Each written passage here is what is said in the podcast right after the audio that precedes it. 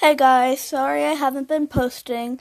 I just had a complete lack of motivation, and I still don't have all the motivation I'd like because um, not many people are watching my podcast. But I do have a very fun idea that I think I'm gonna try to do in a little bit. It's gonna be a surprise, hopefully, and I just wanted to remind you that I didn't quit or anything. But yeah, thank you to my listeners who are still supporting me, even in the times where I'm not posting very often and they still listen to my old episodes. Thank you so much to those people. That means the world to me. And thank you so much to the fans who have stuck with me even through my hard times. I really appreciate it. So, keep living your best life, guys. And I'll see you in hopefully a few days with a new episode.